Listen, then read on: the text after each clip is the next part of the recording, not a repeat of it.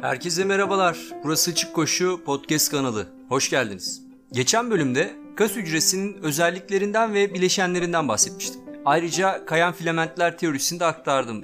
Bahsetmiş olduğum gibi bu teori kasların nasıl kasılıp gevşediklerini açıklıyor. Keza böylece de hareketin nasıl oluştuğu da açıklanmış oluyor. Yani işin enerji boyutunu, dışarıdan aldığımız yakıtları, suyu, minerali kullanarak hareketi gerçekleştirdiğimizi öğrenmiştik. Daha önce de hareketin mekanik boyutunu, yani ilk podcastimde koşu özelinde hatırlatacak olursam koşu adımını ve sürecin mekanik özelliklerini işlemiştik. Geçen bölümde, son bölümümüzde ise işte bu teoriyle, kayan filamentler teorisiyle işin kimyasına girmiş olduk. Daha doğrusu metabolik kısmına. Bu kısım hücresel, hatta hücre altı bileşen ve iyonları içerdiği için hayli zorlayıcı. Kafada canlandırmak oldukça zor ve kendimden biliyorum ki kafamda bir yere koyamadığım her şey bir süre sonra heyecanını kaybetmeye mahkum. Sıkıcı olmaya başlıyor. Konuyu bu sıkıcı doğasından nasıl çıkarabilirim? Buna çözüm üretemedim ne yazık ki. Umarım verdiğim ve vereceğim örnekler bir nebze de olsa buna yardımcı olur. Şimdi konuyu biraz daha açmamız gerekecek. Nerede kalmıştık? Miyofilament adını verdiğimiz kas hücresi bileşenlerini oluşturan kalın ve ince filamentler birbirleri üzerinde kayarak kasılmayı ve gevşemeyi oluşturan kas sarsına yol açıyorlar. Kas sarsı tam bir çevirme karşılık geliyor. Yani kas hücresi kasılıyor ve ardından gevşiyor. Bu şekilde hareket meydana geliyor, adım atıp koşabiliyoruz. Yeni bir kas sarsı için çevrimin başlayıp tamamlanması gerekiyor ve bu işlemler ardı ardına, kesintisiz devam ediyorlar. İşte şimdi şu filamentlerin nasıl birbiri üstünde kayarak hareketi başlattığını açıklamaya çalışacağım. Artık konumuz hücresel düzeyinde altına inecek, e, atomsal bir açıklama ihtiyacımız olacak. Zira işin içine elektriksel akım giriyor, yani sinir sistemi ve nöromasküler faaliyetler. Britanyalı bilim insanı Andrew Huxley, Alman meslektaşı ile bin dokuz yüz elli dört yılında geliştirdiği kayan filamentler teorisi ile birlikte kasların nasıl kasıldığını ve hareketin ne şekilde gerçekleştiğini ispatlamışlardı. Huxley sadece ilgili teorisiyle değil, kas fizyolojisine sayısız katkıda bulunmuştur. Hatta aksiyon potansiyeli ile ilgili çalışmasından dolayı bin dokuz yüz altmış üç yılında Nobel fizyoloji veya tıp ödülüne layık görülmüştür de. Bir önceki podcast'te ince ve kalın filamentleri ve sarkomeri ifade etmiştim. Sarkomer neydi? Kasılmayı sağlayan en küçük hücre birimiydi. Daha doğrusu ince ve kalın filamentleri ihtiva eden ve onların kasılmayı gerçekleştirmek üzere birbiriyle etkileşime geçtikleri miyofibril parçasıydı. Çok sayıda miyofibril de birleşerek kas hücresini oluşturmaktaydı. Hatırlarsanız miyofibriller, çok sayıda miyofibril yani böyle tel tel birleşiyorlar ve kas lifini, kas telini, kısacası kas hücresini oluşturuyorlar. Kayan filamentler modeline göre kasılma, aktin filamentlerinin miyozin filamentleri üzerinde kayması ve böylece sarkomerin kısalması sonucu oluşur. Aktinler kısa, miyozinler ise kalın filamentlerin içerisinde yer alan proteinler. Miyozin moleküllerinden oluşan kalın filamentler gövde ve baştan oluşur. Her bir miyozin başı ince filamentlerde bulunan aktin proteinleri ile etkileşim potansiyeline sahiptir. Miyozinle aktin moleküllerinin yer aldığı aktin bağlanma bölgesi arasında çok güçlü bir çekim vardır. Bu mıknatıs gibi doğal durumda birbirlerini çekiyor bunlar. Kaslar hareketsiz durumdayken bu karşılıklı çekim bir ince filament bileşeni olan tropomiyozin tarafından fiziksel olarak bloke edilmektedir. Daha önce ifade etmiştim ancak hatırlanması imkansız, bunu biliyorum. İnce filamentler üç ana bileşene sahip. Biri işte az önce adını andığım tropomiyozin, diğeri troponin ve en önemlisi ise kısa filament, kısa filamentlere genel olarak adını da veren aktin. E, tüm bu bileşenler farklı kimyasal yapıya sahip proteinler. Esasen de yapı taşlarımızı oluşturuyorlar. Yani hani protein bizim yapı taşımız falan filan diyoruz. İşte kas hücrelerinde bulunan bu proteinler zaten kaslarımızı oluşturuyor. Bunlar zaten o yapı taşı dediğimiz şeyler, biraz da bunlar. İnce filamentler sarmal bir iplik gibi ve bu sarmal iplik aktin moleküllerinden oluşuyor. Top top böyle küçük küçük aktin molekülleri var. Bunlar sarmal bir şekilde birbirine bağlılar ve troponin ise, eğer bunu bir ağaca benzetirsek e, a, ince filamenti, tıpkı ağaç dallarında meyveler gibi araya serpişmiş proteinler. Tropomiyozin ise aktin ve troponinleri bir arada tutan ipliksi bir yapı. Yani sarma, ince bir iplik diye düşünün ve bu sarıyor, aktinleri sarıyor. Ne demiştim en son? Hareketsiz durumdayken tropomiyozin ipliği fiziksel bir bariyer gibi aktin ile miyozinin arasında bulunuyor. bu yani güneş tutulması, ay tutulması gibi benzer örneklerde olduğu gibi arada bir bariyer gibi ikisinin temas etmesi ya da ikisi arasındaki çekimi engelliyor yani. Kasılmanın gerçekleşerek hareketin ortaya çıkması için tropomüozinlerin yoldan çıkması, aradan çıkması lazım ve bu blokajı kaldıracak çeşitli mekanizmaların çalışması gerekiyor. Ki böylelikle aktin ile miyozinin arasında bir engel kalmasın ve birbirlerine doğru çekilebilsinler. Ve bu şekilde de hareket için kasılma işlemi başlasın. Hareket bu mekanizmalar ortaya çıktığında başlıyor arkadaşlar. Normal koşullarda aslında hareketsiz durumda, kasılmanın olmadığı durumda tropomüozin dediğimiz ipliksi yapı aktin ve miyozin arasında bir bariyer olarak hep duruyor. Mekanizmayı çalıştırarak hareketi tetikleyen şey kalsiyum elementidir. Daha doğrusu kalsiyum iyonlarıdır. Belirli bir kası hareket ettirmeye karar verdiğimizde beyin omuriliğe ve oradan kası besleyen periferal sinire elektriksel impuls yani uyartı şeklinde mesaj gönderir. Periferal sinire motor nöron adı veriliyor. İleride adını sık sık duyacağız bu arada bu motor nöron hikayesinin. Mesajın ilgili kas hücresine ulaşmasını akson adı verilen sinir lifleri sağlıyor. Aksonlar motor nöron gövdesindeki elektriksel uyartıları uzağa iletmektedir. Ki bu işlem bir çeşit elektrokimyasal impuls olan aksiyon potansiyeli şeklinde gerçekleşir. Aksonların kas hücresine temas ettiği noktada motor son plak adı verilen özel bir yer vardır. Sinir ucu ile kasların bağlandığı bu bölgelere sinir kas kavşağı veya nöromasküler kavşak adı verilir. Bu kısmı tekrarlıyorum çünkü zor olduğunun farkındayım ve tekrarlamakta da fayda var. Hareket etmek istediğimizde bir elektriksel impuls ki buna uyartı adı verilir. Bu arada uyartı ile uyarı tamamen farklı şeyler, karıştırmamak lazım. Uyartı omurilikten kas hücresine doğru bir yolculuğa çıkıyor. Bu yolculuk tıpkı bir santralden evimize ulaşan elektrik akımı gibi.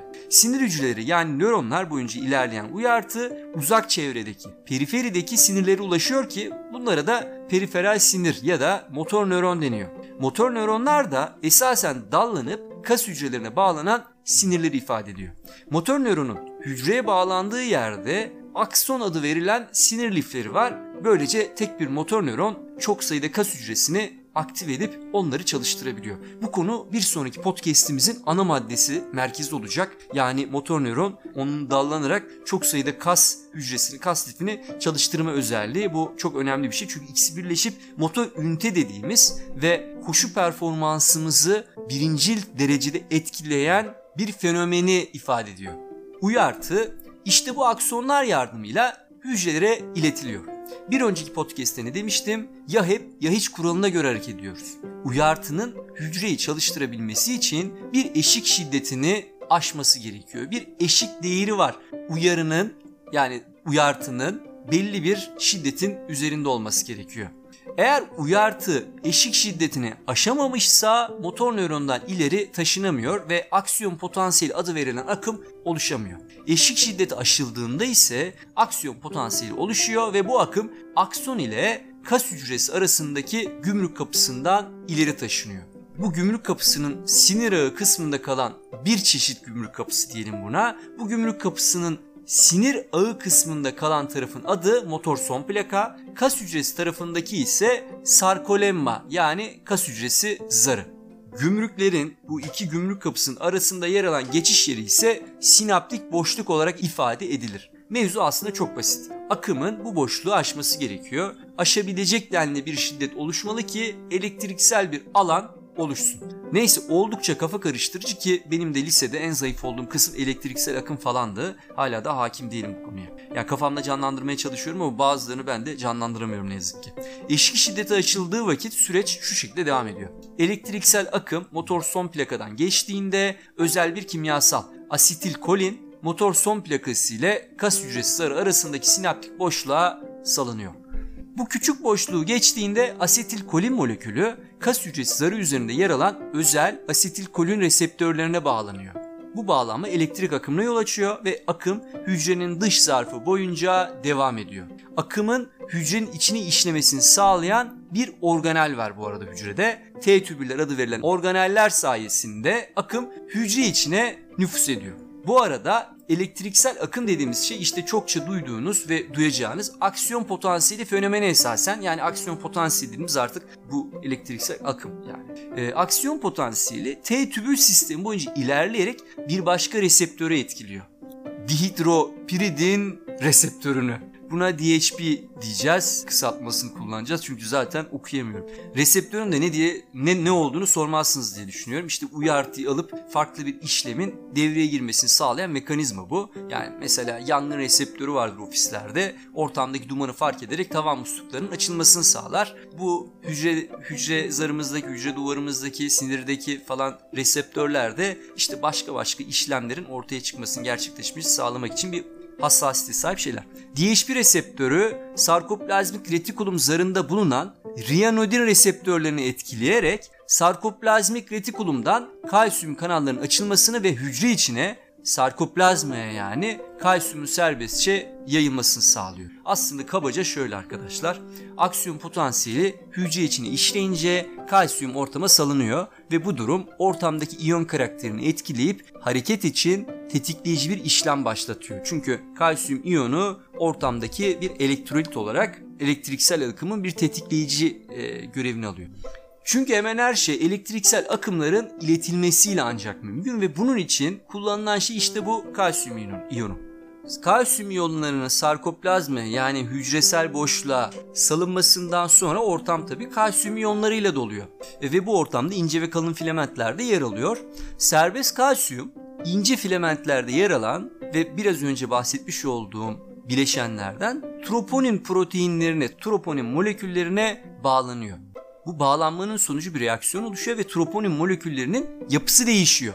Ve bağlı bulunduğu o tropomiyozin iplikçiğinin bulunduğu yerden bu iplikçiğin kaymasına, kıvrılmasına yol açıyor. İşte bu kıvrılma olunca bu defa ne oluyor? Aktin lifi üzerindeki miyozin bağlanma bölgeleri açılıyor ve böylece miyozin başları aktinlere bağlanarak kasılmaya başlatıyor. bir beş dakika önce ben ne demiştim? Aktin ile miyozin arasında doğal bir çekim kuvveti vardır ve tropomiyozin aralarında bir bariyer görevi yaparak bu çekimi engellemektedir. Kalsiyumun devreye girmesi işte bu tropomiyozin ipliğini kıvırıyor ve aktin ile miyozin başı arasında engel kalmıyor. Yani doğal olan durumu kalsiyumun ortaya çıkmasıyla birlikte biz doğal olmayan bir duruma çeviriyoruz ve bu, bu bundan dolayı da hareket başlıyor. Görüleceği üzere kasılma ve hareket elektriksel yüke sahip iyonların etkileşimine bağlı olarak gerçekleşmekte. Kalsiyum iyonu sadece hücre içerisindeki miyofilament aktivasyonunu tetiklemekte görevli değil. Kalsiyum aynı zamanda asetilkolin kimyasallarının kasılma sürecini başlatan aktivasyonu da tetiklemekte.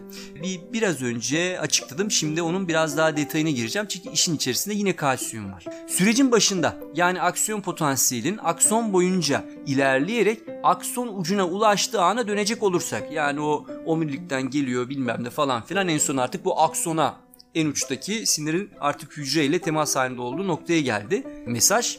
Ne demiştim? İki gümrük kapısından bahsetmiştim. Bildiğimiz ülke sınırları gibi düşünebiliriz işte bunları. Akson ucu zarında bulunan voltaj kapılı kanallar açılıyor ve sinaptik boşlukta yer alan serbest kalsiyum akson ucuna geçiyor. Şimdi sinaptik boşlukta zaten kalsiyum mevcut arkadaşlar. Yani kalsiyum sadece sarkoplazmik retikulumda değil, e, sinaptik boşlukta da bulunuyor. Ve akson ucunda o mesajla birlikte e, asetilkolinler falan gelince işte o voltaj kapılı dediğimiz kap- kapılar açılıyor mesajın gelmesinden sonra. İşte bu kalsiyum normalde akson ucunda yer alan salgı keselerinde bulunan asetilkolin moleküllerinin sinaptik boşluğa salınmasını tetikliyor. Kapılar açılıyor, kalsiyum giriyor ve asetilkolin de boşluğa çıkıyor böylece. Sinaptik boşluğun diğer yakasına doğru İlerliyor tabii bu boşlukta dağılan asetilkolinler ve orada asetilkolin reseptörlerine bağlanıyorlar. E bu defa da diğer tarafta yani kas hücresi tarafındaki kanallar açılıyor. Şimdi bu kanalların açılması yani do- daha doğrusu aslında şu kas hücresinin zarı sarkolemma geçirimsiz bir yüzeye sahip. Ancak bu kapılar açıldığında en azından minerallerden dolayı öyle bir geçirimsiz bir yüzeye sahip. Bu kapılar açıldığında mineral akışı gerçekleşiyor. İşte iyon akışı başlıyor. Zira farklı iyonların geçişini sağlayacak bir delik açılmış oluyor. Böylelikle ve hücre içi dışı konsantrasyon farkından dolayı onu birkaç podcast önce ifade etmiştim. Yani mesela sodyum elektrolitin, sodyum mineralinin hücre dışında, potasyumun ise hücre içine daha yoğun olduğunu ifade etmiştim. Ne olur? Yoğun olandan düşük olana doğru bir akış gerçekleşir ya, işte kapılar açıldığında bu defa böyle bir e, akış oluyor. Ne oluyor işte? Hücre içinde bulunan bir miktar potasyum hücre dışına, hücre dışında bulunan sodyum da hücre içine giriyor. İyonların etkileşimi sonucu kas hücresi depolarize olmuş oluyor. Daha önce polarizeydi, depolarize oluyor. Bu depolarizasyon aksiyon potansiyelinin kas hücresine aktarılmasına ve kas hücresi boyunca iletilmesine de yol açıyor. Bu tıpkı bir pilin içerisindeki o iyon etkileşimiyle birebir aynı arkadaşlar. Bu konuyu az önce daha kestirme bir yoldan aktarmaya çalıştım, bahsettiğim gibi. İşte işin içine kalsiyum girdiğinde böyle bir elektriksel e, alan ortaya çıkıyor. İşte bu alanda bu bahsetmiş olduğum asetilkolin, kalsiyum, e, potasyum ve sodyum gibi iyonların devreye girmesi de ortaya çıkmış oluyor. Diğer yandan kas hücresi sarı sarkolemmada bulunan bir enzim olan asetilkolin esteraz, asetilkolin moleküllerini parçalayarak onların tekrar aksiyon ucu tarafından geri alınmasını sağlıyor ve döngü tekrarlanıyor. Çünkü döngünün tekrarlanması için bir enzimin asetilkolinleri tekrar sinir ucuna, aksonlara taşıyacak ve aksonlarda muhafaza ettirecek bir enzime ihtiyaç var. Bu yıkımı sağlayan da asetilkolin esteraz enzimi. Hücre boyunca iletilen aksiyon potansiyeli bir şekilde sarkoplazmik retikulumda depo edilen kalsiyum iyonlarını serbest bırakıyordu. E ki bu sürecin adımlarını biraz önce açıkladım. Serbest kalan kalsiyum ince filamentlerde yer alan troponin kompleksine bağlanarak onun şeklini değiştiriyordu. Kalsiyumun troponin kompleksine bağlanması sonucu tropomiyozin sarmalı kıvrılmaya başlıyordu ve miyozin başı ile aktin molekülü arasındaki etkileşimin önünde engel kalmıyordu. Bu şekilde birbirlerini çekiyorlardı. Buraya kadar herhangi bir enerji ihtiyacı gerekmiyor bu arada. Ancak bu adımdan sonra artık iş kullanılacak A T P'ye bağlı. A T P bildiğimiz üzere canlı organizmaların enerji birimi. Fark ettiyseniz henüz A T P kullanım safhasına gelmedik. Öte yandan attığımız onca adımda onca farklı minerali kullanarak bunun zeminini hazırladık. Sinyalin nörondan kas hücresine ve filamentlere iletilmesi yolunda elektriksel yükleri kullandık. Yani kabaca ifade etmek gerekirse hareketin var olabilmesi kas hücrelerimiz içinde ve dışında yeterli düzeyde kalsiyum, sodyum ve potasyum olmasına çok bağlı. Şimdiye kadar dinlediğiniz her şey aslında bu minerallerin ne kadar önemli bir rol oynadığını ifade edebilmek için de. A T P üretimini başka bir seride detaylıca inceleyeceğim. Siz elde yeterli düzeyde A T P olduğunu varsayın ve süreci aktarmaya devam edelim. Kasılmanın gerçekleşebilmesi için ayrıca şu ortam şartlarının sağlanması gerekiyor. Uyartı ile birlikte sarkoplazmik retikulum kalsiyum iyonlarını sarkoplazmaya salıyordu. İstirahat halindeyken oldukça düşük düzeyde bulunan sarkoplazma, yani hücre içi kalsiyum konsantrasyonunun kasılmanın başlayabilmesi için yüz kat artması gerekiyor. Yani yüz kat artacak ki kasılma başlayabilsin, böyle bir tetiklemin ortaya çıkması için. İstirahat halindeyken aktin ve miyozin proteinlerinin etkileşime girmesini engelleyen bir diğer şey ise üretilmiş halde ortamda bulunan A T P'lerin magnezyum iyonları ile kurmuş oldukları komplekslerdir. Kasılma için bu komplekslerin parçalanması da gerekmektedir. Yani magnezyum iyonları da kasılmayla doğrudan ilişkili bir özelliğe sahip. Kalın filamentleri oluşturan miyozinler kuyruk ve baştan oluşuyor. Miyozin sarmal şeklinde, yani ince filamentlere benzer şekilde sarmal şekilde uzanıyor ve iki başlıdır. Buna globüler deniyor. Yani iki başlı bir başa sahip. Kullanılmak üzere hücre ortamında bulunan A T P molekülleri miyozin başına bağlanabiliyor. Böyle bir özelliği var. Zaten bu özellikten dolayı A T P ve kasılma birbiriyle alakalı. Kayan filamentler modeline göre miyozin başı aktin molekülüne bağlanır ve onu kaydırır. Az önce aradaki engel, bariyer ortadan kalkınca birbirlerini çekiyorlar ve birbirlerine bağlandıklarından bahsetmiştim.